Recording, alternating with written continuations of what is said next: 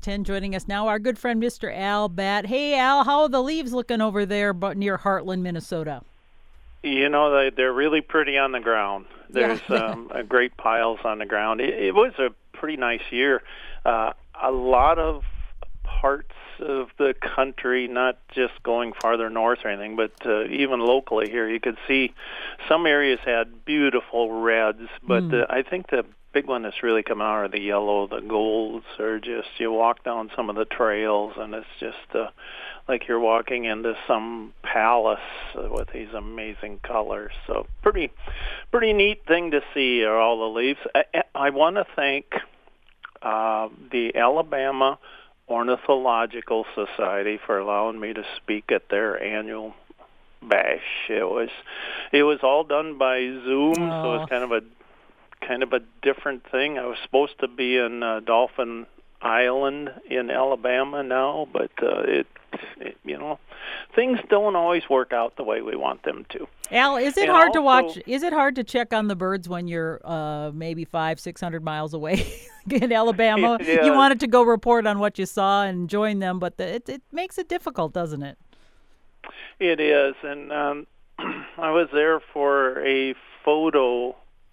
I, I guess you'd call it a slideshow because it's on Zoom, hmm. but I get I got to see some of the wonderful photos that people were taking down there, and that was kind of neat. And there were some other seminars, so it was oh, it was still great fun. It just uh, it would have been more so had you been able to walk down there. And uh, it's a beautiful part of the world down there Dauphin Island.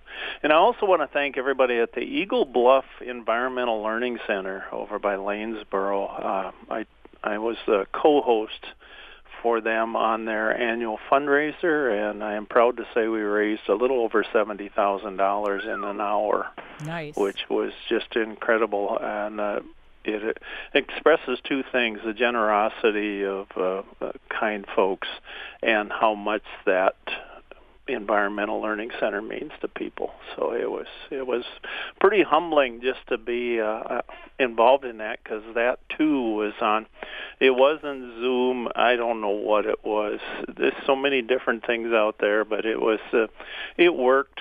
And uh, i think we only had uh, I know I, I couldn't hear anybody for a little while. It's one of those things that happens. We're all learning about these things, so they just had me punch in and and re-enter, and everything seemed to work then. Hmm. And I think you know you're too busy, but sometimes I say things, and then you wonder later, did did I really say that? I couldn't have said that, but I think I said uh, last week we were talking about taking things to the Wildlife Rehabilitation Center, and I can hear an echo in my mind saying, I, I think I said that they welcome both birds and animals. Well, Yeah. birds are animals. Yeah, what I meant was birds and mammals, and also, uh, oh, I know they have turtles there too. So I imagine they take some other things like that too. So it's birds, mammals. Um, I probably lizards. I don't know if you got anything. I know turtles for sure. So if you have something like that, you know, give them a call. um, it's a humdinger today. I don't know that anybody still says that, but I'm just thinking that Mother Nature must have moved her world headquarters to my my yard. It's just talking about the trees. Most of the deciduous trees are still a bit engaged in making their leaves colorful. And Virginia creeper. Some people call it five-fingered ivy, uh, woodbine. It's got a lot of different names. It's uh, sometimes mistaken for poison ivy, but poison ivy typically has three leaves, where Virginia creeper has five. But I'm looking out the window here, and one is vining up into an oak tree, or one lone oak tree here, and it is a beautiful red-leafed plant right now. It's just it's. And nature is the ship in which I sail, so there's always something worth noticing. I uh, saw some large black ants out uh, oh, near the mailbox this morning, and I heard music. I think it was a carpenter anthem. Yes, they were carpenter ants. uh, let there be ants, and let there be eaters of ants, like the northern flickers that are here. Uh, the male flicker is a black mustache for for an ant. A flicker is the the skunk at a party. It's just uh, they see that coming, and it just kind of ruins things. And once I start watching birds, I become too lazy to stop. My capacity for astonishment becomes endless. A chickadee, I watched a chickadee cache sunflower seeds in the divot in a power pole. I don't know what made that huh. in there, but there was a little divot. Didn't look like woodpecker work, but it looked like it'd been hit by a, a piece of uh, heavy duty equipment of some kind, but it was it was pretty cool to see. Um, what putting it in a power pole, you know, the tiny bird was investing in utility stocks, I think, by caching seeds there. Uh, crows are producing a natural noise, and jays gave me an earful this morning. I was unable to get in a word edgewise. I've read that a group of jays uh, called a party, uh, here band, cast, and scold. I think scold is a wonderful, wonderful collective noun. What do I use? I I find myself usually saying, "Yeah, that was a bunch of Jays." That's what I say. So, uh, something plural flew past my head. It's those multicolored Asian lady beetles. Mm-hmm. They're out there, and those little minute pirate bugs, those no-see-ums, were chewing me up something fierce yesterday. And there are still maybes on the flowers, and that's my nickname for uh, bee mimics, flies that resemble bees. And bee mimics are other insects, any kind of other insect, actually, that resembles bees. They wouldn't have to be flies. And it's called Batesian mimicry, which hmm. means something harmless is imitating something dangerous. Like we all did at Halloween, dressed up as something. Most bee lookalikes are hoverflies, and these harmless flies cannot sting. I read one day about Portland, who had Portland, Texas. It's on the coast. They'd come up with some sort of um, oh, not a really truly a city model, but trying to, a catchphrase, I guess, uh, that's aimed at birders, and they claim properly that it's always feather weather there. And I know that's true, but it was feather weather in my yard and is now, thanks to the white-throated sparrow scratching for grub on the ground. They uh, do that little two-foot scratch. And they took occasional breaks to whistle a bit because whistling is a white-throated sparrow superpower. And a caller asked, why do some of the birds have tan stripes while others have white stripes? Hmm. And this lovely bird that has sadly a declining population comes in two forms. There are those white-throated sparrows with tan stripes, and there are those with white stripes. Those with white stripes are more aggressive. So if you watch them, as I did this morning in my yard, those with the white stripes were chasing the tan stripe ones around. Males of both forms want to mate with females with white stripes, but females of both forms prefer tan stripe mates. So it all works out. I I wish birds had a mailbox. Cause I could just send them an appreciative postcard or something. Say, hey, thanks. Oh, I saw a, a oh man, I don't just this twisting flock. It was long and narrow of a mixed species of blackbirds moving past as I walked at the edge of a lake in a state park. It was a quiet day. I checked logs in a bay and was rewarded with good looks at turtles. You know why I wanted turtles? Because hope springs a turtle. That's what I believe. uh, pelicans flew over. Their wings made sounds as if they were swinging rope. Can you hear that? That's what it sounded like. It was really cool to be that close to hear their wings. Uh, Gunnar Berg of Albert Lea said he saw his first junco on September 23rd this year. Mark Heineman of Albert Lea was golfing in Tomahawk, uh, no, not Tomahawk, Tomah, Tomah, Wisconsin. I, I typed that in on my uh, my phone, and it turned Tomah into Tomahawk, so which was most helpful. I saw many sandhill cranes while he was golfing, so he said they were a little distractive, but it was a pleasant distraction. Christy May uh, said a tiny bird landed on our water dish today.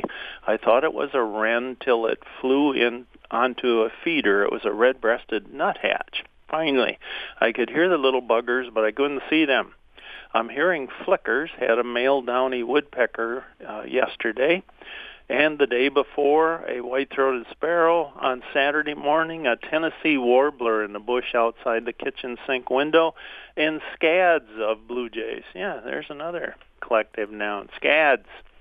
Marion Ball, who lives in Faribault, says, uh, Al, I hope you're enjoying these beautiful fall days. The sun has brought out the Asian beetles and the box elder bugs, and as soon as my neighbor harvests all the beans behind me, I will be inundated. The Asian beetles that find their way indoors, either through a crack or riding in on my shoulder, are keeping my cat entertained. she tries to climb the walls to get at them, and I swear she can sense them in her sleep. I have a cat who uh, Pearl. She just pretty much ignores them because uh, she has she's had some experience with them and find that they are smelly and altogether distasteful. So she just ignores them for the most part. I don't know what she'd do if one landed on her. Probably run 90 miles an hour with a crooked tail like cats do. Uh, Linda Weigel sent me some photos and said, "I hope this is a bird nest." And um, you know it was a bald-faced hornet nest, and she would like to collect it because it's pretty cool in case somebody would want it.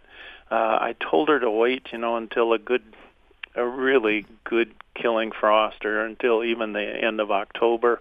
If you want to do it before that, maybe wrap a plastic bag around it and then twist tie it at one end, because there, there probably isn't, but there could be wasps or hornets in there and you just don't you know i i have that nightmare of somebody bringing it in the house and then they got a uh, a whole house full of bald-faced hornets and that's no way to go through life now you're mentioning uh, nests. Before you go on, I want to talk about nests. Sure. I was, uh, you know, during the last the fall, the last mow, you kind of cut it shorter a lot of times so you don't get snow mold and that thing. So I cut the lawn out at the lake house uh, shorter than usual and found a whole series of tunnels um, I'm assuming they are voles. Uh, and I noticed that, that there's some really big clumps of wadded up grass and stuff and i assume those are the nests. So i'm assuming they're voles. So i picked up their nests and i you know mowed them over and chopped them up a little more than they were. But now this is this season so it's not even in the winter but they're still making tunnels under my um, in the grass so they got these little nests. So I put little traps all around the house, figuring maybe they, but I haven't caught anything. So I'm just wondering, are these leftovers from earlier time, or are these currently active um, tunnels and, and nests? I they didn't could see anything. Be both, but I'd say they're more likely to be from uh, earlier nests because we know when the snow melts, Mm-hmm. then we see all these little like habitat trails Yes, that's all exactly around in yeah. there. Yeah, and the little nests, and you can see well. Over here is where they decided to put the pantry, and here's the bedroom, and they, and this is sort of their bathroom over here, and they have this little house planned out under there, and they, you know, I don't know if folks have had much luck with traps. They aren't something that comes into the house for the most part. Now, do they never come in the house? Well, I'm sure people have had them in the house. Well, these are But outside. I put these outside the house, hoping that they liked peanut butter and it would attract them. But so far, nothing but Oh, leaves have tra- have snapped them. So and everything likes peanut butter. I Yeah. just you know, un- Well, the ants. unless they're allergic to it or some. Yeah, everything. I- I would assume those are uh, old trails, but boy, they're out there. You Can know, I and do that's what keeps all the owls and everything going, or voles. Can I do anything preemptive so they aren't going to be invading during the winter and chewing up my little bulbs and plants and things? Yeah, I don't know what you could do, Karen. Um, they're just, yeah, they're. I, get- I tell everyone they are the potato chip of the natural world. Everything but us eats them. Maybe that's you know if you could come up with some vole recipes, Karen, and and uh, you know start serving them. Maybe you could raise them. Then even it could become a, um, you know a a gig, a gig economy thing they uh it's just real because they're outside and it's a huge outside that they have and we have habitat that fits them pretty well so they are uh extremely productive would be a kind way to say it. There's just uh, voles everywhere, and it's just real hard to get rid of them. You know, if you could uh, bring in a bunch of hawks and owls, I guess mm. they would certainly thin out the vole herd. But otherwise, it's pretty tough. A lot of um, oh, when we get the snowy owls that come down, that's kind of what they'll eat pretty much anything. But a lot of them will feed on voles. And so voles, uh, I guess they certainly serve a purpose. Owls and hawks say, boy, you know, bring more in. Uh, Rick Draper, I, I mentioned the beautiful uh, tree colors. Rick uh, was from New Richland. He's moved to Albert Lea now. He sent me a photo of Courthouse Park in Waseca County. And he had a, a camera, I don't know, like a GoPro thing mounted on his bike. And he's riding through Courthouse Park.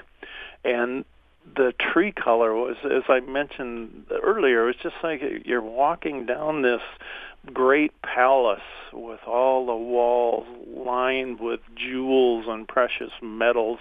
It was really pretty. You have cats, Karen. How do they deal with multicolored Asian lady beetles? You must bring in a few when you're out gardening and things now. Well, usually if if something's moving, they'll like to pounce on it and play with it. I mean, they don't basically, or if there's an ant or something, they'll they'll pounce on it and then they'll they'll obviously not kill it and then it'll move a little more and I think they like that because it's like a, a toy. They're not interested in eating so they basically just uh, if they're moving they'll they'll use them as toys. So other than that they just kind of ignore them I don't know if there's a um, there's been a worse investment in my life than cat toys.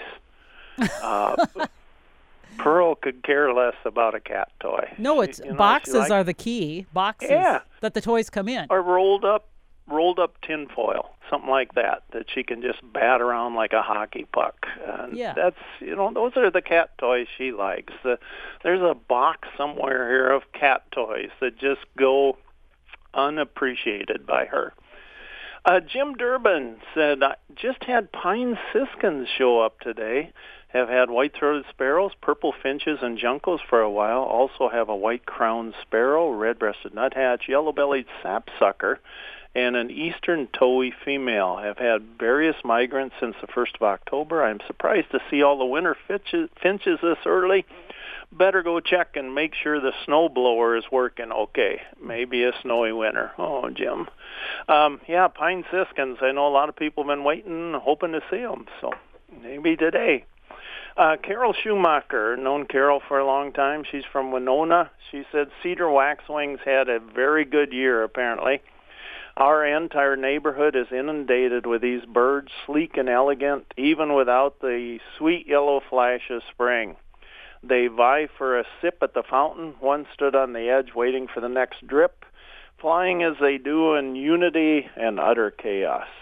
Leslie Matthias, uh, she lives on uh, along Chapeau Lake or Lake Chapeau in Albert Lea.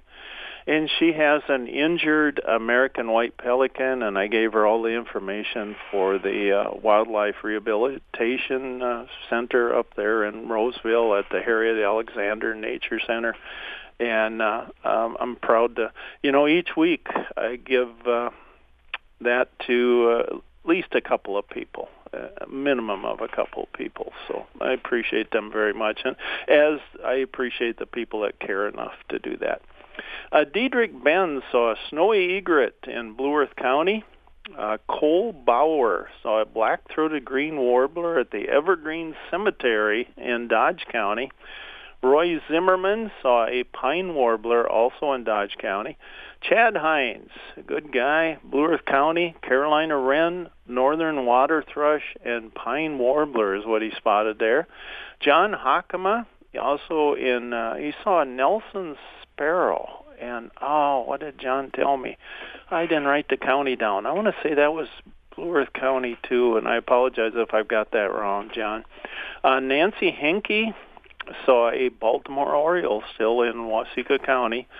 So every so often, I remember a couple years ago, uh, Le Sueur had a couple of Baltimore Orioles that were around pretty much all winter, I think. We've heard uh, all the reports, uh, various reports about insect numbers, uh, the declining numbers. A listener said, "Thank you for KMSU." Well, don't Oh. thank me. Thank Karen and and everybody that supports it. Mhm. Uh, are insect numbers truly declining? There's a uh, German Center for Integrative Biodiversity Research, and I'm going to cut it off there because it goes on for a while, but that kind of gives you an idea what they are. They did a worldwide compilation of insect abundance that showed land-dwelling insects are in decline. On average, there's a global decrease of 0.92% per year. So, uh, you know, that adds up pretty quickly. But the number of insects living in fresh water has increased an average of 1.08% each year. Uh, local trends, of course, are highly variable, uh, variable, but this shows that uh, land-dwelling insects numbers are going down. Uh, insects in fresh water are going up. So maybe if you're out on the lake or something, you're saying, "Man, I've heard that the numbers of insects are going down. I, I don't believe it because they're out here. Well, they're going up where you are." A caller asked, "Where do Minnesota's trumpeter swans migrate?" She was seeing them by Hayward, and she hadn't seen any for a while, and just wondered where do they go. Uh, they're short distant migrants. Uh, the vast majority of the breeding population migrates only as far south as central and southern Minnesota. So these will be the ones up north. They're coming down to central and southern Minnesota. Uh, some of them that we have here, they go a little ways north. Uh, they like sites where there's open water and an abundant food supply and a power plant site that hosts thousands. I know I counted, I think, 2,600 one day up there. Of wintering swans is Xcel Energy's Monticello nuclear power plant along the Mississippi River. Uh, it's uh, it's quite a place up there. It it it prospers because of local efforts to feed the swans. So the swans stay there just uh, because there's a nice open water and they get corn. And it's a fun place to stop at the nuclear power plant. You can, yeah, I don't. It's just a, a great place, and if you like taking some photos, you can get great photos with a cell phone there. Uh, some here might migrate to Iowa, Missouri. Maybe uh, I think some of the abandoned ones they've even found in Arkansas. And the person, the caller, also had asked, how do they migrate? How do they, you know, do they go in pairs or they just each go on their own? Uh, sort of in a way like Canada geese, single swans, sibling groups, young pairs, failed breeders. They leave the summer territories first, and then they're followed by the pairs with cygnets. So they migrate in small family groups to wintering grounds, which and what beautiful birds. I was uh last year I was on the Chilkoot River. And it was a real quiet day, wasn't much going on, and I saw two of these. It was a foggy day, and there was a pair of trumpeter swans came out of that fog and just uh it, it took my breath away it was just uh and of course i had a camera in the car and everything but it, which was a good thing because it was one of those things that was better appreciated i worry sometimes with a camera that i i spend too much time taking Mm. photos maybe when i should be just in awe and appreciative of what I see. But am I going to stop taking photos? No. Nah, that's not going to happen. But it's uh, we need to just stop and look sometimes. And boy, that was uh, it's one of those things that's etched in my memory. Hey Al, before you go I- on, we have a yeah. number of of uh, texts here for you, including Cool. one from Carl in Morristown, who frequently gives us uh, you know some great thoughts, and this is a good one for you. He said all the holes in the telephone poles are made by linemen when they climb them to do their work, and that makes sense to me.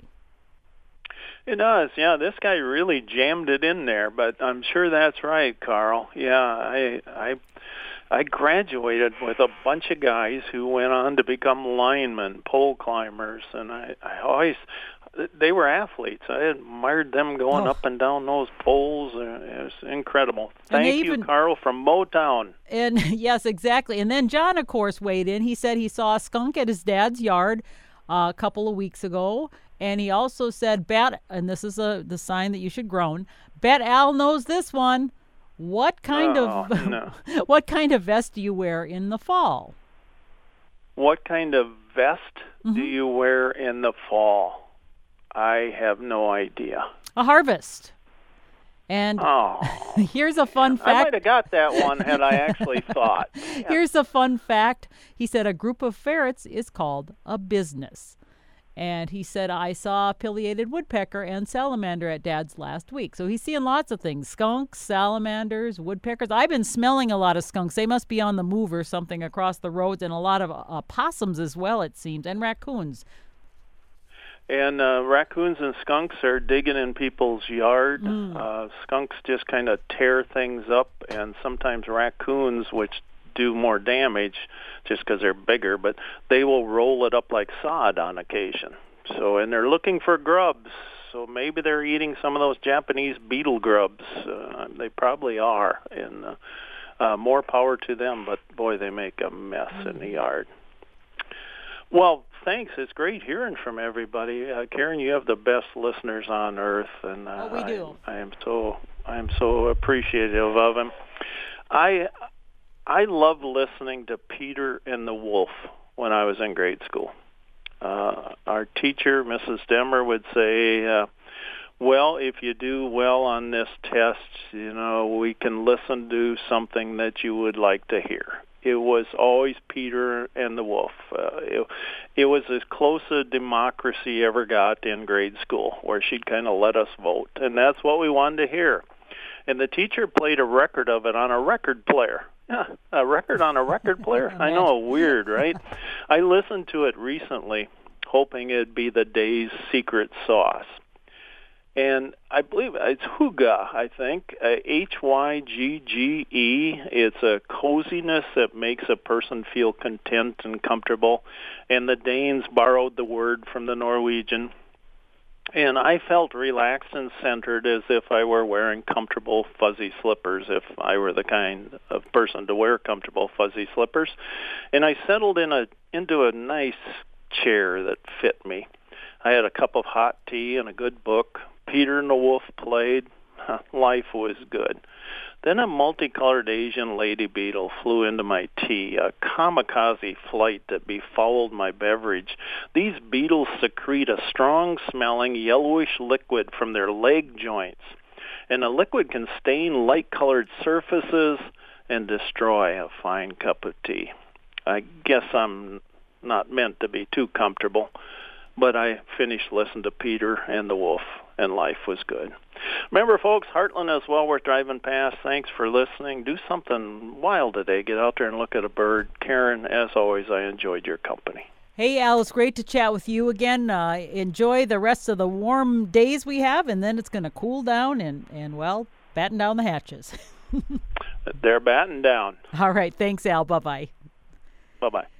Our good friend Al Batt. It is 1032, and you are listening to a Minnesota Morning on the Maverick. My name is Karen.